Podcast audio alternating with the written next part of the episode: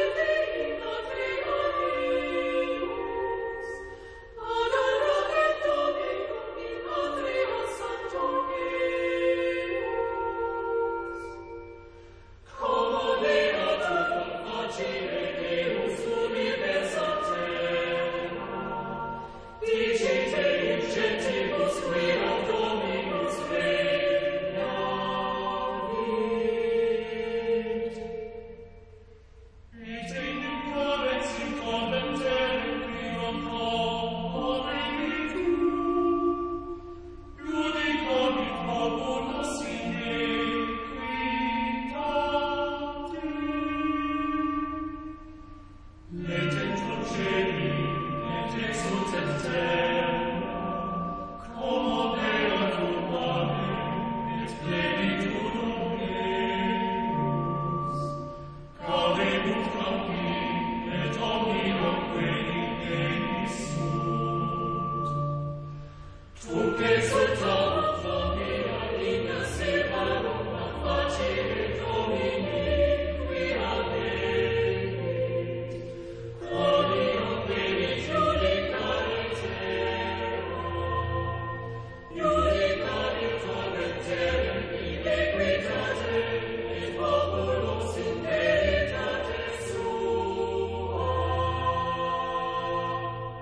Príprave na jubilejný rok 2025 pripravila farnosť Kežmarok podujatie pod názvom Pútnici nádeje. O význame druhého vatikánskeho koncilu pre cirkev hovoril 21.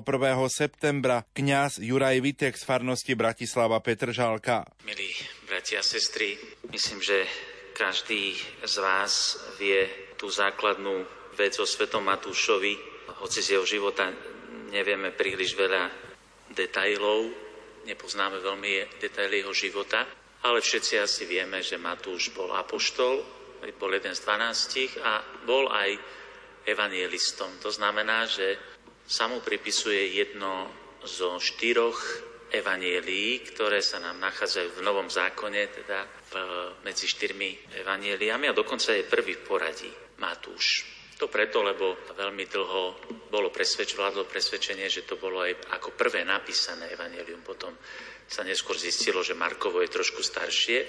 Ale čo je na, na ňom teda zaujímavé, je teda to, že je zapísané do zoznamu inšpirovaných kníh a bolo napísané v hebrejčine, respektíve pravdepodobne skôr aramejčine, hoci ten pôvodný text sa nám nezachoval. Zachovali sa nám grecké preklady ale vieme to zistiť, že pôvodne bolo napísané po aramejsky, kým ostatné spisy Nového zákona boli písané v gréčtine, to znamená aj ostatné evanielia. A tu by som sa hneď pozastavil, aby sme premostili od svätého Matúša k, ku koncilu, druhému vatikánskemu koncilu, by som položil takú jednoduchú otázku. Neviem, či ste sa niekedy zamýšľali nad tým, že či to má nejaký význam, že Pán Boh chcel, aby boli štyri evanielia.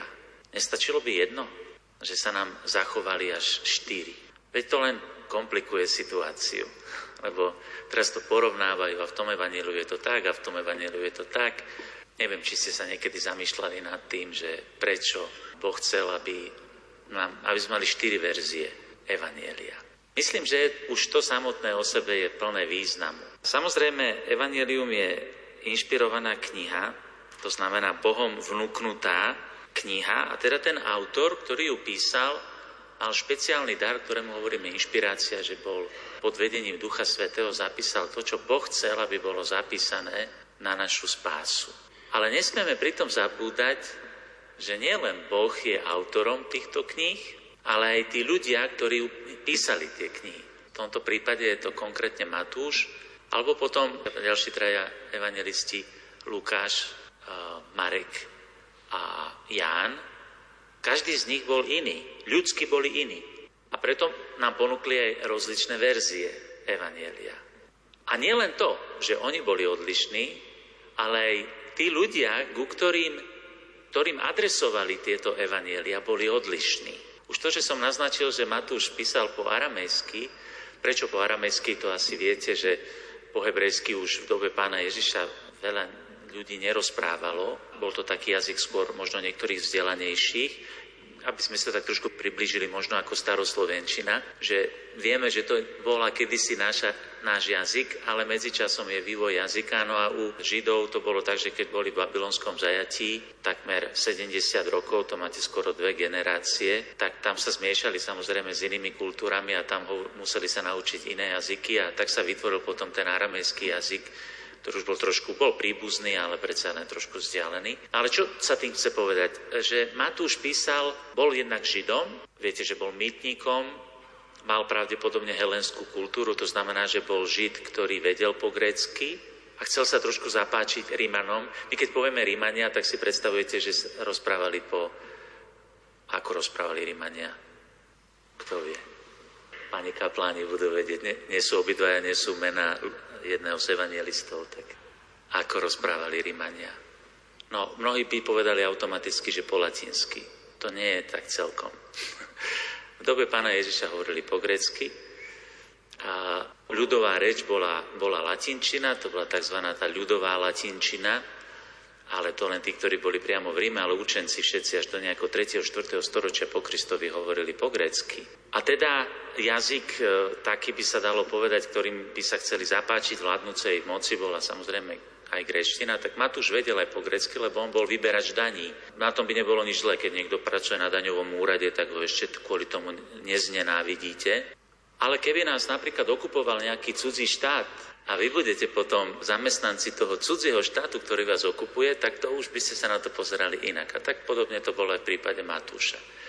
Ale Matúš, keď potom uverí v Pána Ježiša, pretože Pán Ježiš ho povolá, však vo svojom evaneliu to aj, aj opisuje, tak on potom ako apoštol a ako evangelista hlása evanelium svojim spolužidovským bratom a sestrom, to znamená tým kresťanom, ktorí predtým boli Židia. A to znamená, že samozrejme oni mali úplne inú mentalitu, inú kultúru, oni v tom vyrastali, v tom starom zákone, v proroctvách. A teda podáva Ježišovo evanielium ako splnenie všetkých prísľubov starého zákona. Už taký Lukáš napríklad, ten napísal evanielium, píše tam v podstate tie isté pravdy, ale on píše po grécky, aj mal vysokú kultúru, aj grécku, aj tá gréčtina je oveľa lepšia než u iných evangelistov. A on sa obracia aj ku kresťanom, ktorí neboli pôvodne Židia. Viete, a teraz, ako budete, keby som vám teraz išiel rozprávať o evanieliu ako o naplnení arabských proroctiev, rozumeli by ste niečomu? No nie, pretože nič neviete o arabských proroctvách alebo literatúre alebo kultúre. A tak vidíme, drahí bratia a sestry, že už od počiatku to jedno evanielium, to znamená Ježišova cesta k spáse, ktorá prináša svetlo a život všetkým ľuďom všetkých čias, od počiatku má niekoľko verzií. Pretože tí, ktorí hlásajú to slovo, tí, ktorí ohlasujú to evanielium, Ježiša Krista sú rozliční a tí, ku ktorým sa obracajú, sú rozliční. A tento obrovský rozdiel medzi kresťanmi hneď v prvom storočí, medzi tými, ktorí boli, povedzme, ktorí boli e, Hebreji pôvodne, alebo teda Židia, alebo tí, ktorí boli Gréci, či z iných národov, pretože Rímska ríša bola multietnickým obrovským impériom, kde žilo veľmi veľa národov a etník, tak samozrejme tí, ktorí neboli pôvodne Židia, tak e, to bola obrovská výzva. Apoštolisti mali dosť veľkú ťažkosť. A tak Boh vyvolil celkom špecifického apoštola, ktorý dostal túto úlohu ohlasovať to evanelium nežidovskému svetu, a to bol svätý Pavol. A toto potom vyvrcholilo, aby sme už to premostili na ten koncil, aby sme to videli, že na čo taký koncil vôbec je, tak tie rozpory boli boli obrovské, pretože teraz si vy uvedomte, že napríklad Židia, oni boli úplne prirodzene naučení, že každý Žid, muž, ktorý sa narodí, chlapec, má byť obrezaný. Že majú dodržiavať očisťovacie obrady, ktoré prikazoval Mojžišov zákon. Že sa nesmeli stýkať s pohanmi. Že keď sa stýkali s pohanmi, tak si museli umyť ruky alebo sa okúpať. A teraz si predstavte, že na toto všetko tí Židia boli zvyknutí. Nejedli bravčové meso napríklad. To je tzv. tá košer kuchyňa, že? A teraz, keď uverili kresťania, ktorí, povedzme, už aj skutky apoštolské to spomínajú, keď sa stotní Cornelius napríklad obráti, tak e, vznikne spor a vznikne otázka, že či ho treba obrezať a ako sa majú vlastne správať tí, ktorí uveria, ktorí predtým Židia neboli. Majú oni teraz sa stať Židmi najprv a potom kresťanmi? Majú najprv začať dodržiavať všetky židovské predpisy, lebo Pán Ježiš to všetko dodržiaval. A tak vznikla veľká otázka. Lenže to prakticky prinášalo aj dosť veľké problémy. No si predstavte, že teraz rímsky vojak, vojak rímskej armády sa nemá stýkať s pohanmi. No môže skončiť ako, automaticky ako vojak, nemôže ďalej. takýmto spôsobom existovať. A tak vznikol prvý koncil v Jeruzaleme, kde sa stretli apoštoli, to bola ešte úplne ranná církev, ešte apoštoli žili a začali riešiť túto otázku. Čo s tými, ako máme my ohlasovať evanielium tí, ktorí neboli Židia predtým? A takýmto spôsobom sa nám teraz ukazuje, že čo to taký koncil je. Koncil je zhromaždenie, kde apoštoli, alebo potom neskôr, keď apoštoli zomreli, takých nástupcovia, ktorými boli biskupy, sa stretli, aby riešili takéto konkrétne otázky, ktoré prinášala nová doba, pretože prinášali, prichádzali k novým a novým ľuďom, iným kultúram. Napríklad v 4. storočí vznikol obrovský spor, pretože jeden z kňazov, ktorí mali vysokú grécku kultúru, volal sa Arius v Alexandrii, vtedy ešte Egypt pravda, patril do rímskej ríše. Alexandria bolo veľké mesto, kde bol aj veľký patriarchat kresťanský, veľké kresťanské mesto.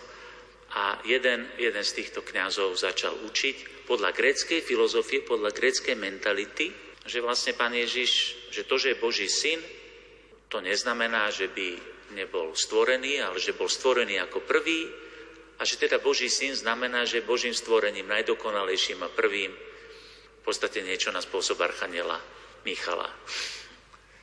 A tu sa začalo šíriť po celej ríši takéto učenie. A to bolo treba začať riešiť. Znamená to, lebo v Biblii nemáte napísané explicitne, a aký je teda vzťah otca a syna.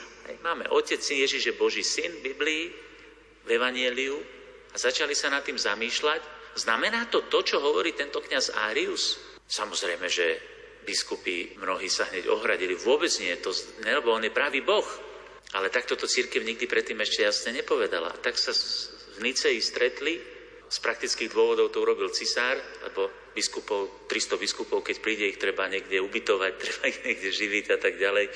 Tak on mal na to prostriedky a v ríši si uvedomoval, že bude mať neporiadok, keď sa to nevyrieši, tak zvolal koncil. A na koncile v Nicei sa biskupy sa modlili, spolu rozlišovali, uvažovali, aj používajúc grécké výrazy, gréckú filozofiu a uvažujúc nad tým. A keď my po grecky, mysl, my, greckým myslením nad tým uvažujeme, čo to vlastne znamená, to, čo my vlastne veríme. A pekne definovali, to znamená, že Ježiš je Boží syn tej istej podstaty s Otcom. Má takú istú podstatu. Je to Boh z Boha. Pravý Boh. Lenže to samozrejme prinášalo ďalšie otázky, ďalšie otázky. A tak prvé, stor, prvé storočia, dá sa povedať až do 8. storočia, diskutovali o tom, kto to vlastne Ježiš Kristus je a čo to znamená, že je Boží syn. Samozrejme aj mnohé iné praktické veci boli. Napríklad otázky disciplíny v cirkvi, že boli rozličné neporiadky, však nachádzame to, keby ste si e, prečítali Pavlové listy, však ich sem tam čítame, pravda, už aspoň pri Svetej Omši, keď ich teraz sme čítali list Timotejovi, tak tam boli praktické otázky, ktoré riešili, ktoré to prijalo. Napríklad mnohí z nich mali, predtým, než sa stali kresťanmi, mali istý štýl života, morálny, respektíve nemorálny, na ktorý boli úplne zvyknutí, ale potom, keď sa stali kresťanmi, to nebolo len také jednoduché zrazu zmeniť ten spôsob života tak apoštoli museli na to upozorniť. Pozor, lebo toto, povedzme, nejaká sexuálna morálka alebo iné rodinné spôsoby a tak ďalej, toto nie je v zhode s Ježišovým evaneliom a podobne.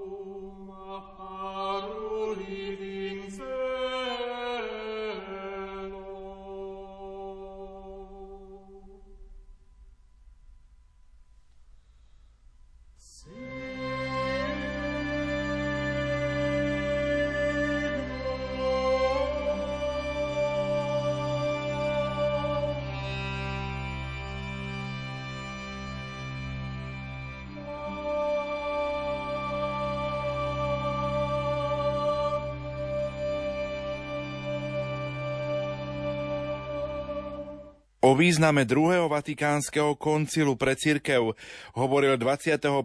septembra kňaz Juraj Vitek z farnosti Bratislava Petržálka. A tu by sme si mohli položiť dôležitú otázku, drahí bratia a sestry.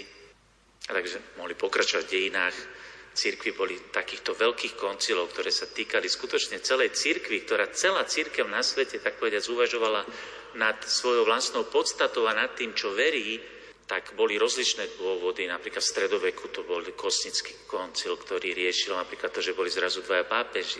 Že bol jeden pápež, niektorým kardinálom sa to nepáčilo, zvolili ďalšieho pápeža. Bol antipápež. Potom spravili zhromaždenie a zvolili tretieho a už boli traja pápeži. No zmetok. A tak samozrejme museli to bol veľký problém v cirkvi. Cirkev bola rozčesnutá, museli to riešiť. A čo si má posledný taký veľký koncil, bol Tridentský koncil, kde zase bola Európu zachvátila protestantská reforma, pravda, boli kresťania, ktorí úplne od základu začali inak interpretovať evanielium a církev na to reagovala. A tak prichádzame až k koncilu, dá sa povedať, ostatnému koncilu, nech hovorím, že poslednému, ale ostatnému, druhému vatikánskemu koncilu, ktorý bol všeobecný koncil.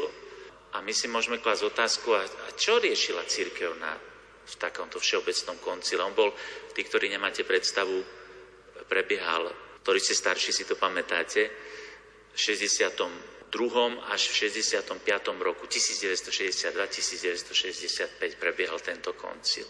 A čo myslíte, čo tak na takomto koncile riešili? Prečo ho vôbec zvolali? Obyčajne boli, buď boli nejaké blúdy, alebo boli nejaké výzvy, nejaké veľké neporiadky v cirkvi, ktoré bolo treba riešiť. Čo riešil? Prečo bol zvolený druhý vatikánsky koncil? Môžeme potom pokračovať po Svetej Omši, ale by som chcel teraz načrtnúť takú základnú myšlienku, lebo ja mám hovoriť dnes o význame koncilu pre církev.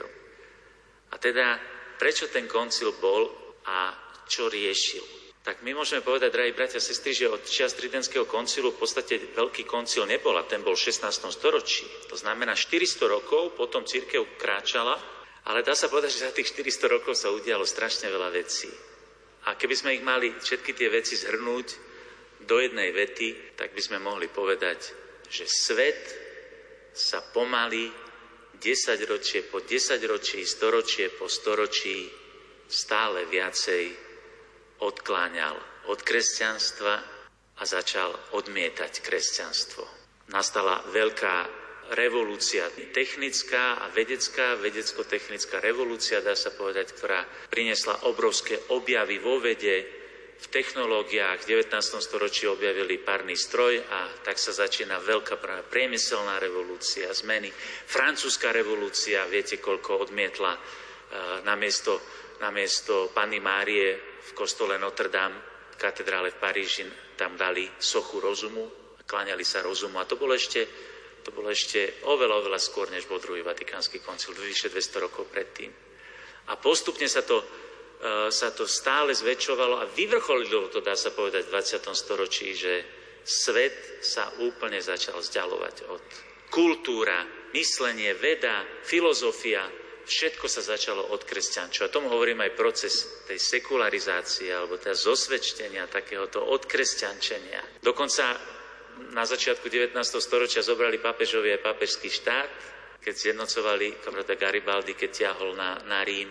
A tak sa pápež stal väzňom na konci 19. storočia, teda väzňom vo Vatikáne a bol v právnom váku. V podstate on viete, nevedel ani kam patrí, ani, ani právne, ani štátnicky neved, nebolo to vyriešené, takže bol doslova väzňom. A teraz v takejto situácii bol zvolaný prvý vatikánsky koncil, ešte v 19.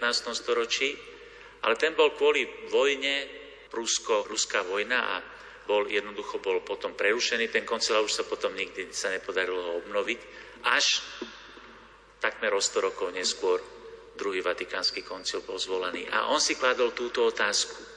My sme sa dostali do strašnej defenzívy, do obranného postoja voči tomuto svetu. Pápeži museli, tak povediac, odsudzovať jeden blúd za druhým. Už ani nemali na to, tak povediac, už ani nič iné nerobili, len, lebo svet sa tak strašne od, odchyloval od Boha, od, od Evanielia, takže len ustavične museli písať encykliky, toto je milné učenie, toto je blúd, toto je blúd, toto je blúd. A tak sa církev dostala do situácie, určitého boja s týmto svetom a dostala sa až do, do takej obrannej pozície. Aby sme si to tak trošku, keď som nad tým rozmýšľal, aký obraz by sme mohli použiť, ste tu viacerí rodičia, ak máte dospievajúce deti, tak tam sa deje niečo podobné. Dospievajúce dieťa sa emancipuje, Viete, keď bolo malé, tak vás posluchalo na slovo a rodič je pre neho pomaly pán Boh. Pamätám si, keď som mal ministrantu ako ešte študent, tak keď som niečo vysvetloval, tak mi taký 10-11 ročný chlapec, ale môj tatino povedal, lebo môj tatino to je niekto.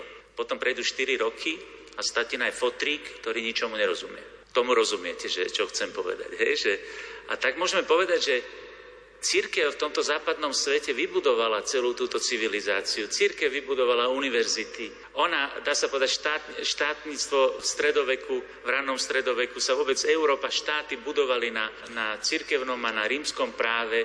A církev bola, kláštory boli tie, ktoré boli, prinášali vzdelanosť do tohto európskeho kontinentu. A zrazu potom v tej modernej dobe sa ten kontinent začína emancipovať a začne hovoriť, ty ničomu nerozumieš církev. A kresťanstvo v podstate už ani nepotrebujeme. A samozrejme, tak ako ten rodič, ako reaguje? Teší sa? že mu ten tínejčer začne hovoriť a mama, ty tomu nerozumieš a dneska už je to inak? Tak je urazený niekedy aj ten rodič. A stavia sa do pozície takej, takého obranného, pravda, do takej obrannej pozície a začne útočiť na, na toho tínejčera a začne autoritársky sa k nemu správať. A začne mu hrať, ty ešte nič nevieš a podobne. Na církvi hrozilo vlastne, neviem, hrozilo, ale církev do toho skutočne aj upadla, že sa z očí v oči svetu postavila do pozície sudcu, ktorý má tento svet mu hovoriť, ako sa míli a ako sa rúti do záhuby. A papež Jan 23. si uvedomil, ale toto nie, toto nie je evaneliové. Toto nie je evaneliové. Konec koncov aj kresťanstvo na začiatku čelilo spoločnosti, ktorá bola v mnohom úplne v protive s tým, čo je kresťanské a čo je evaneliové. Ale my nemôžeme byť nepriatelia tohto sveta. A teraz by som vám chcel prečítať, a potom budeme pokračovať po Svetej Omši, aby sme naznačili ten význam toho koncilu a o čomu išlo. Reč, ktorú mal pápež svätý Pavol VI, ktorý bol potom pápežom, počas koncilu zomrel, pápež Jan 23., ktorý zvolal koncil. To boli biskupy, ktorí sa stretli, pravda, z celého sveta, skoro 3000 biskupov bolo v Ríme. Pápež zomrel a bol zvolený nový pápež Pavol VI. Kto si ho ešte pamätá, Pavla VI? Tí starší si ešte, ešte pamätáte.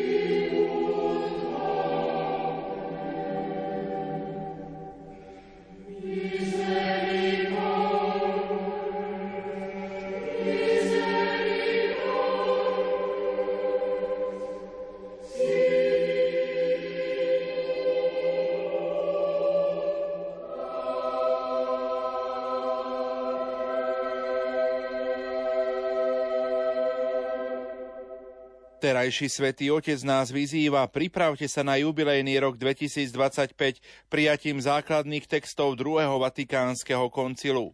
Ide o záväzok, ktorý žiadam od všetkých veriacich ako moment rastu vo viere. 25. januára 1959, tri mesiace od svojho zvolenia oznámil dnes už svätý Ján 23. úmysel zvolať v najbližšom čase všeobecný koncil. Koncil sa pripravoval takmer tri roky. Za toto obdobie sa k jeho príprave i samotnému priebehu vyjadrilo vyše 200 cirkevných predstaviteľov z celého sveta. Druhý vatikánsky koncil bol v poradí 21.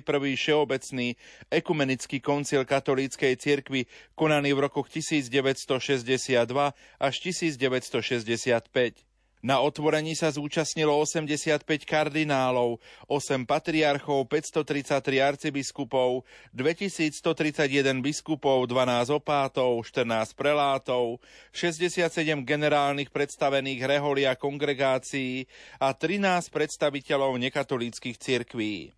Okrem toho sa na otvorení koncilu zúčastnilo 86 oficiálnych delegácií z rozličných krajín a medzinárodných organizácií. O význame druhého vatikánskeho koncilu hovoril v Kežmarskej bazilike kňaz Juraj Vitek z farnosti Bratislava Petržalka. Pavol VI potom musel koncil priviesť až do konca a v roku 1965, 8. decembra, ukončil koncil a deň predtým sa pokusil zhodnotiť význam koncilu. Ja som príliš malý na to, aby som zhodnotil koncil, ale nechajme prehovoriť pápeža Pavla VI.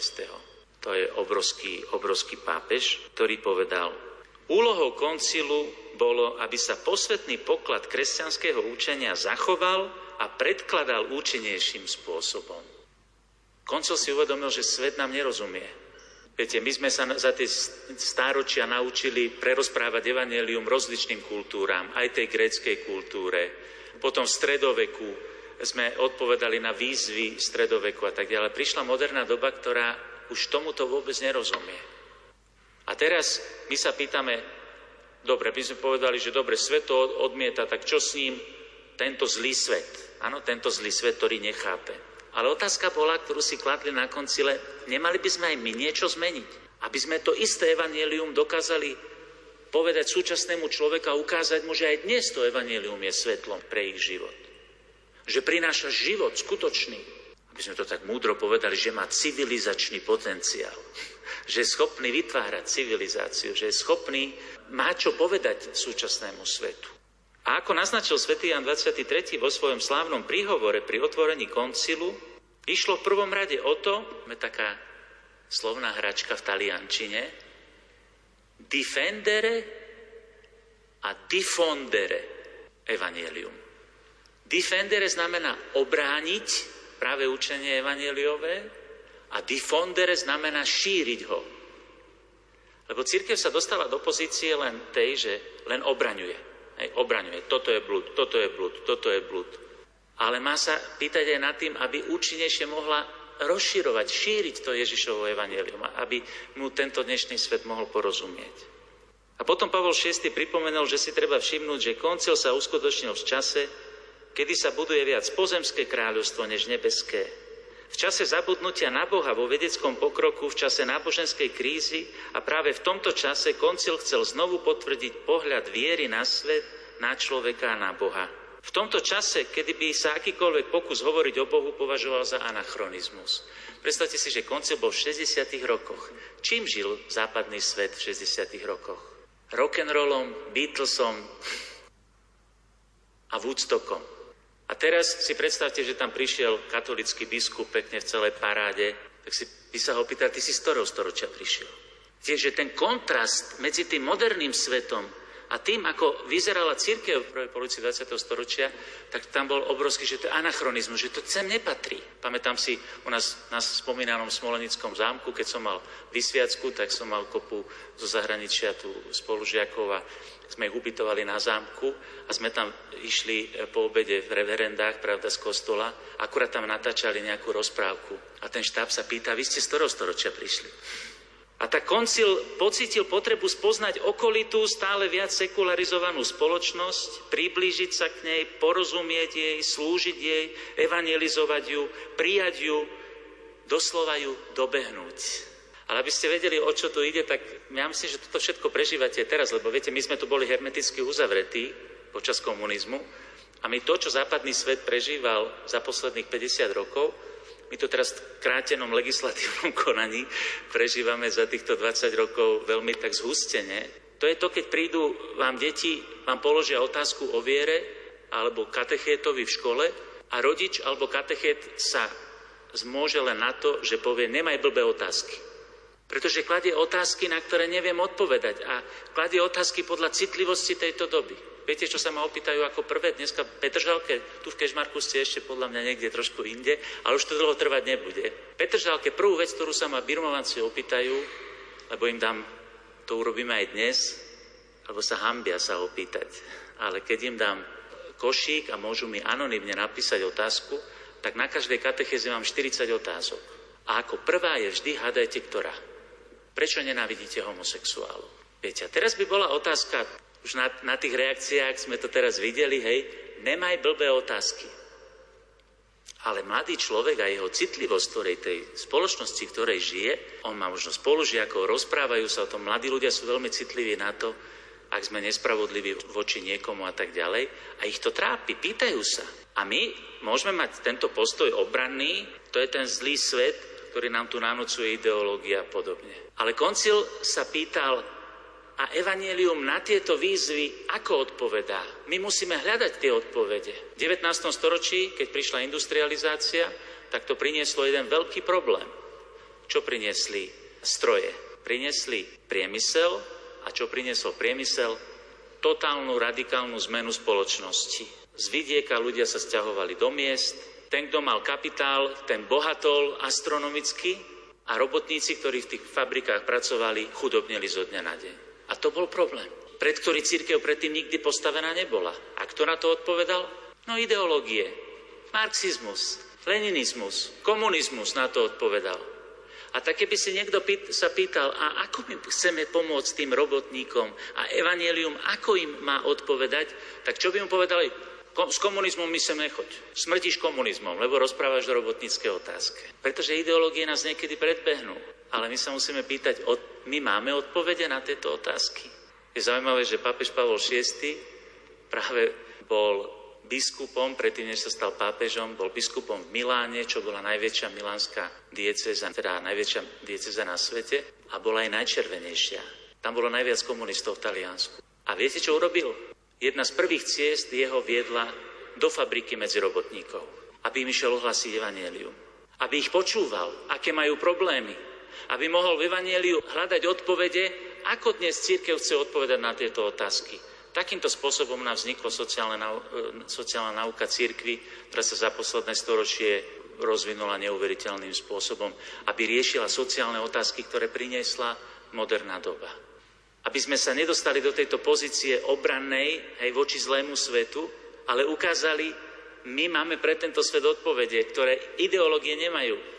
A ja ako kňaz sa musím pýtať, keď za mnou taký mladý človek príde, ktorý mi povie napríklad, aby sme teda takú tú najcitlivejšiu otázku, ktorú dnes prežívame, napríklad, že je homosexuál a nie, nieraz sa mi to stane v Bratislave, že za mnou aj na spovedi takýto mladý človek príde, aby som mu odpovedal, že Ježiš ti prinesie plnosť života, ale celkom špecifickým spôsobom, pretože ty máš celkom špecifické problémy, ktorým musíš čeliť.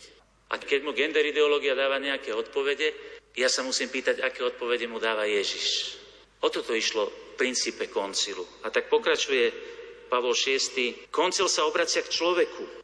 Náboženstvo koncilu bolo predovšetkým láska. A nikto ho nemôže preto obviniť z bezbožnosti či nevernosti k evanieliu. Koncil sa obracia k človeku, k tragédiám človeka v jeho drámach, Supermanovi, včerajška i dneška. A preto stále zraniteľnému a falošnému, egoistickému a dravému, človeku nešťastnému, ktorý sa smeje a plače, k človeku nestálemu i prísnemu zástancovi jedinej vedeckej skutočnosti. K človeku, ktorý miluje, pracuje, stále niečo očakáva. K človeku posvetnému pre jeho detinskú nevinnosť, pre tajomstvo jeho chudoby. Pre súcit nad jeho bolesťou, k človeku individualistickému, ale aj sociálnemu zároveň, človeku hriešnemu i svetému. A potom pripomenul aj tú drámu, práve sekularizmu hovorí, náboženstvo Boha, ktoré sa stalo človekom, čiže kresťanstvo, sa premenilo na náboženstvo človeka, ktorý sa robí Bohom. To je dráma súčasného sveta. Namiesto Boha sa postavil človek. Ja som Boh. Ale do tejto drámy vstupuje koncil a hovorí, prišlo k stretu, k exkomunikácii, mohlo sa tak stať, ale sa nestalo. Starobilý príbeh o Samaritánovi sa stal paradigmou, teda takým predobrazom, vzorom spirituality koncilu. Katolické náboženstvo je tu pre človeka, je na strane človeka, v istom zmysle je životom ľudstva. Na jednej strane sekularizovaný človek, emancipovaný, pyšný a bezbožný a na druhej strane církev, ktorá potvrdzuje prítomnosť Boha, Božiu pravdu o človeku, ale zostáva na strane človeka. Prúd vľudnosti a obdivu sa vylial z koncilu na moderný ľudský svet. Vidíte? Toto bolo cieľom koncilu. Ukázať svetu, církev a kresťanstvo nie je váš nepriateľ, ale zdroj života. Odsúdili sme omily, to áno, pretože si to vyžaduje láska, práve tak aj pravda. Ale pre ľudí máme iba opätovné pozvanie, rešpekt a lásku. A tak namiesto ubíjajúcich diagnóz povzbudivé lieky, namiesto smutných predpovedí vyšli z koncilu v ústrety dnešnému svetu posolstva dôvery. Jeho hodnoty, teda hodnoty tohto sveta, dnešného, moderného, boli nielen rešpektované, ale aj úctené, jeho snahy podporené, jeho túžby očistené a požehnané. A ešte inú skutočnosť musíme zdôrazniť. Všetko doktrinálne bohatstvo bolo zamerané jediným smerom. Slúžiť človeku, Človeku tak povediať v každom jeho rozpoložení, v každej jeho slabosti, v každej jeho potrebe. A tu si môžeme, drahí bratia a sestry, klásť otázku sami pre seba. Ako som toto ja dostal do svojho prežívania viery? Mám tento defenzívny postoj voči zlému svetu?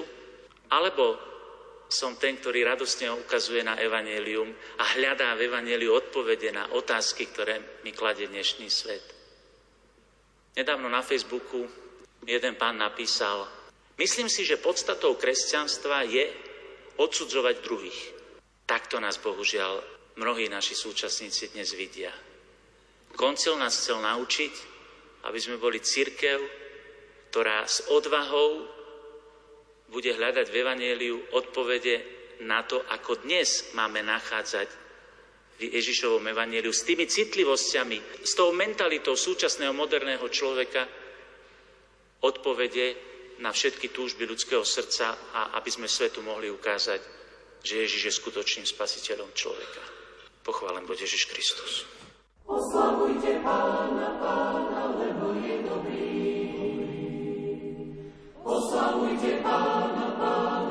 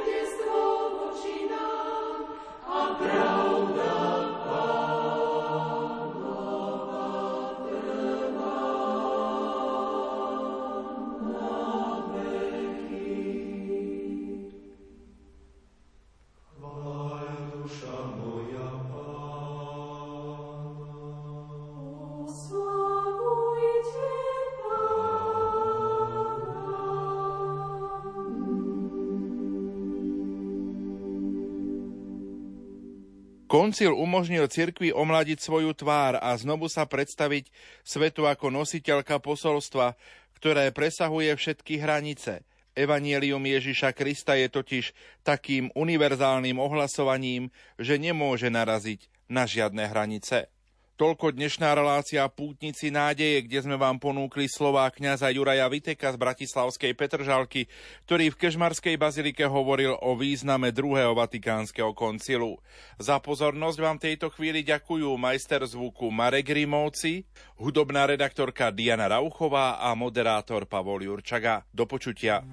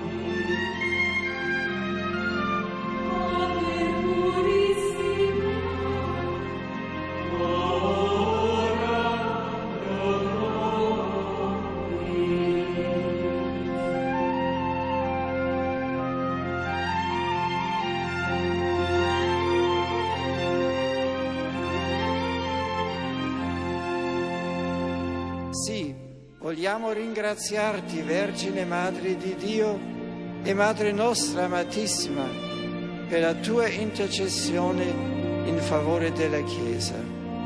Tu che abbracciando senza riserve la volontà divina, ti sei consacrata con ogni tua energia alla persona e all'opera del Figlio tuo, insegnaci a serbare nel cuore e a meditare in silenzio, come hai fatto tu, i misteri della vita di Cristo.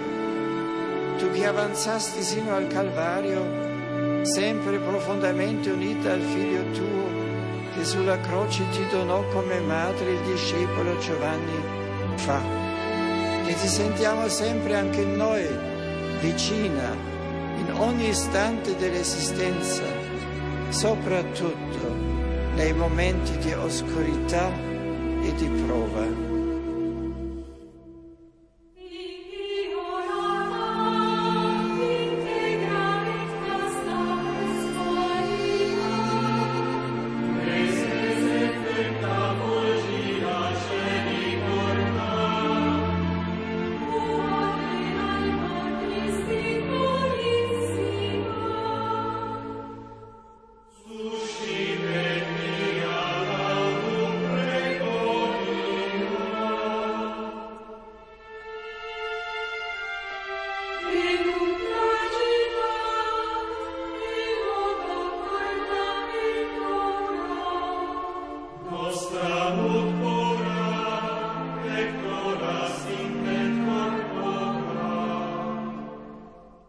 Radio Lumen.